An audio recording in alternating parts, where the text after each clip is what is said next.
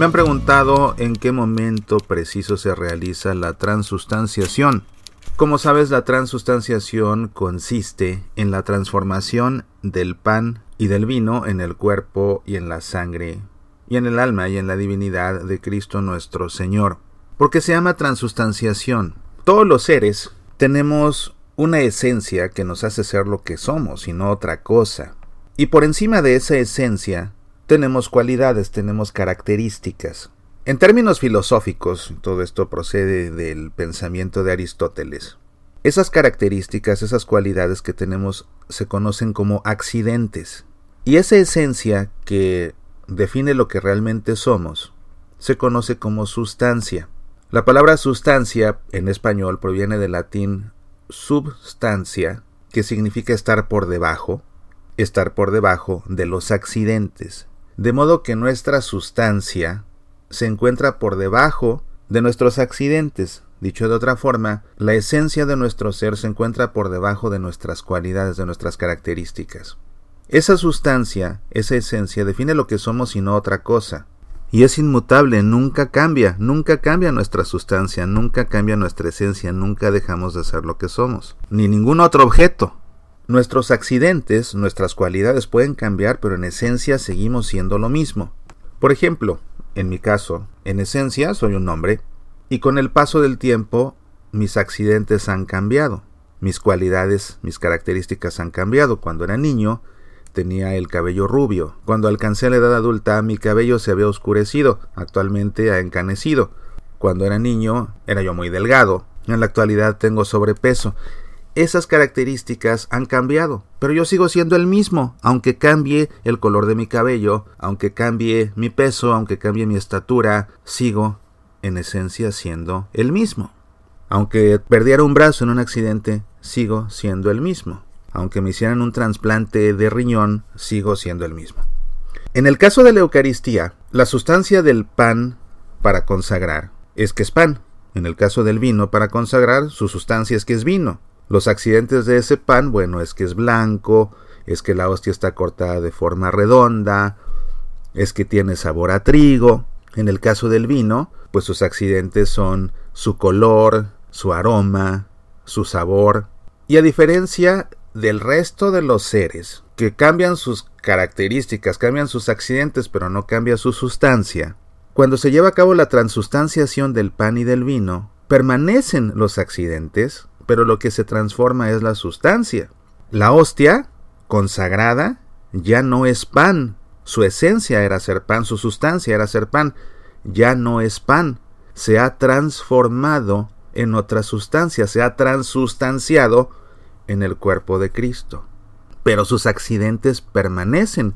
Sigue siendo redonda la hostia, sigue siendo blanca, sigue sabiendo a trigo. En el caso del vino para consagrar sucede lo mismo se transforma su sustancia, el vino se transustancia en la sangre de Jesús, cambia la sustancia, ya no es vino, ahora es sangre, pero los accidentes permanecen. Sigue oliendo a vino, sigue viéndose como vino, sigue sabiendo a vino, incluso consumido en exceso, embriaga. Así pues la transustanciación consiste en eso. Y dicho de otra forma muy fácil, bueno, pues consiste en que el pan se transforma en el cuerpo de Cristo y el vino se transforma en la sangre de Cristo. Ahora, siendo realmente precisos, tanto el pan una vez consagrado como el vino una vez consagrado, cada uno por sí solo es cuerpo y sangre y alma y divinidad de Jesús. Es la razón por la que podemos comulgar únicamente bajo la especie del pan, solamente la hostia, y la comunión es completa. O podríamos comulgar únicamente bajo la especie del vino y la comunión es completa.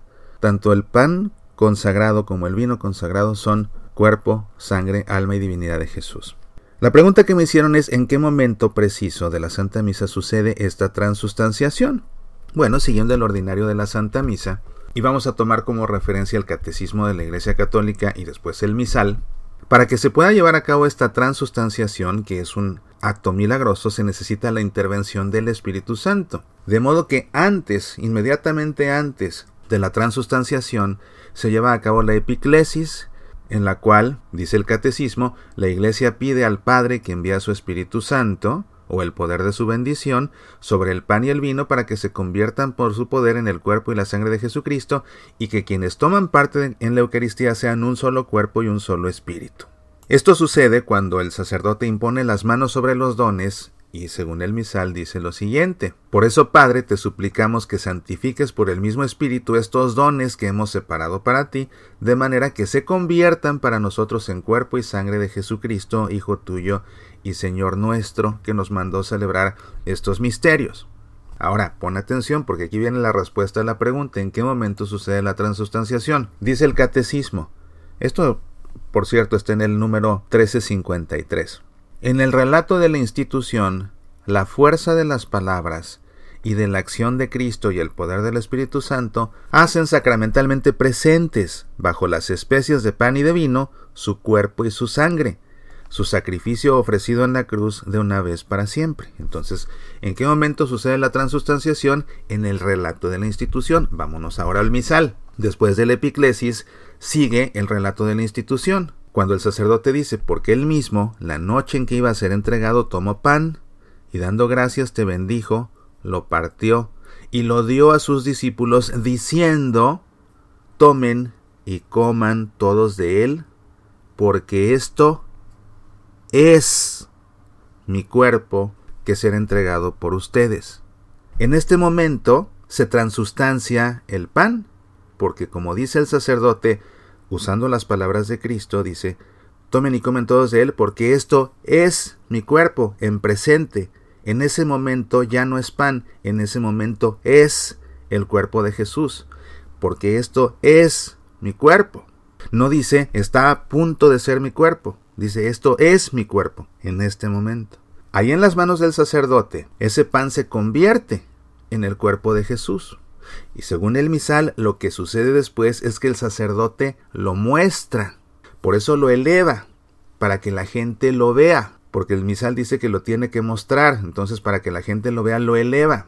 Y en ese momento el monaguillo toca la campanilla tres veces, precisamente para que las personas que no alcancen a ver la hostia elevada sepan por el sonido de la campanilla que en ese momento se está elevando esa hostia que ya no es pan, sino que es ya el cuerpo de Jesús. Y es la razón por la que una vez que el sacerdote desciende la hostia consagrada, la coloca en la patena y de inmediato hace una genuflexión.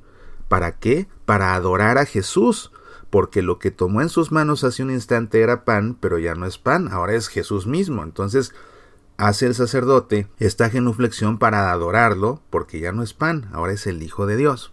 Del mismo modo, continuó el misal, acabada la cena, tomó el cáliz, dando gracias te bendijo y lo pasó a sus discípulos diciendo, Tomen y beban todos de él, porque este es el cáliz de mi sangre.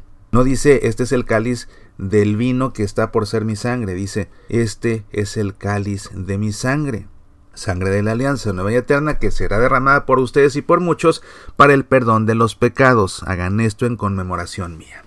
De modo que al sacerdote, al decir estas palabras, tomen y beban todos de él, porque este es el cáliz de mi sangre. En ese momento ya no es vino, en ese momento es ahora la sangre de Jesús. La razón por la que después igualmente lo eleva, así como hizo con la hostia, lo eleva para mostrarlo, de modo que la actitud de los fieles en ese momento es ver. Cuando el sacerdote eleva la hostia y eleva el cáliz, no debemos nosotros inclinar la cabeza y recogernos, no, debemos ver. Él los está mostrando para que lo veamos, precisamente para que seamos testigos. Lo muestra para que seamos testigos, así que lo que tenemos que hacer los fieles es ver. Y otra vez, si no se alcanza a ver, porque hay mucha gente, porque quizás estoy muy atrás, lo que sea, entonces escucho la campanilla tres veces y eso me da la señal de que es el momento en que se está haciendo esa elevación. Y nuevamente el sacerdote coloca el cáliz sobre la mesa del altar y hace una genuflexión para adorar al Hijo de Dios, porque lo que hace un momento era vino, ahora ya no lo es, ahora es la sangre de Jesús. Entonces, ¿en qué momento se lleva a cabo la transustanciación? ¿En qué momento se transforma el pan en el cuerpo de Jesús y el vino en la sangre de Jesús? En el momento en que el sacerdote pronuncia el relato de la institución y dice, esto es mi cuerpo, este es el cáliz de mi sangre. Pon atención en la Santa Misa y en ese momento estremécete, porque está siendo testigo del milagro sublime en que Dios Padre, ahí presente, envía a su Espíritu Santo para que se haga ahí presente, para que pan y vino se conviertan en el cuerpo y sangre del Hijo. Estás ante una teofanía trinitaria. Dios Padre, Dios Hijo y Dios Espíritu Santo se manifiestan en ese momento. Es la razón por la que estamos de rodillas desde el epiclesis hasta la consagración. Soy Mauricio Pérez. Estas son Semillas para la Vida.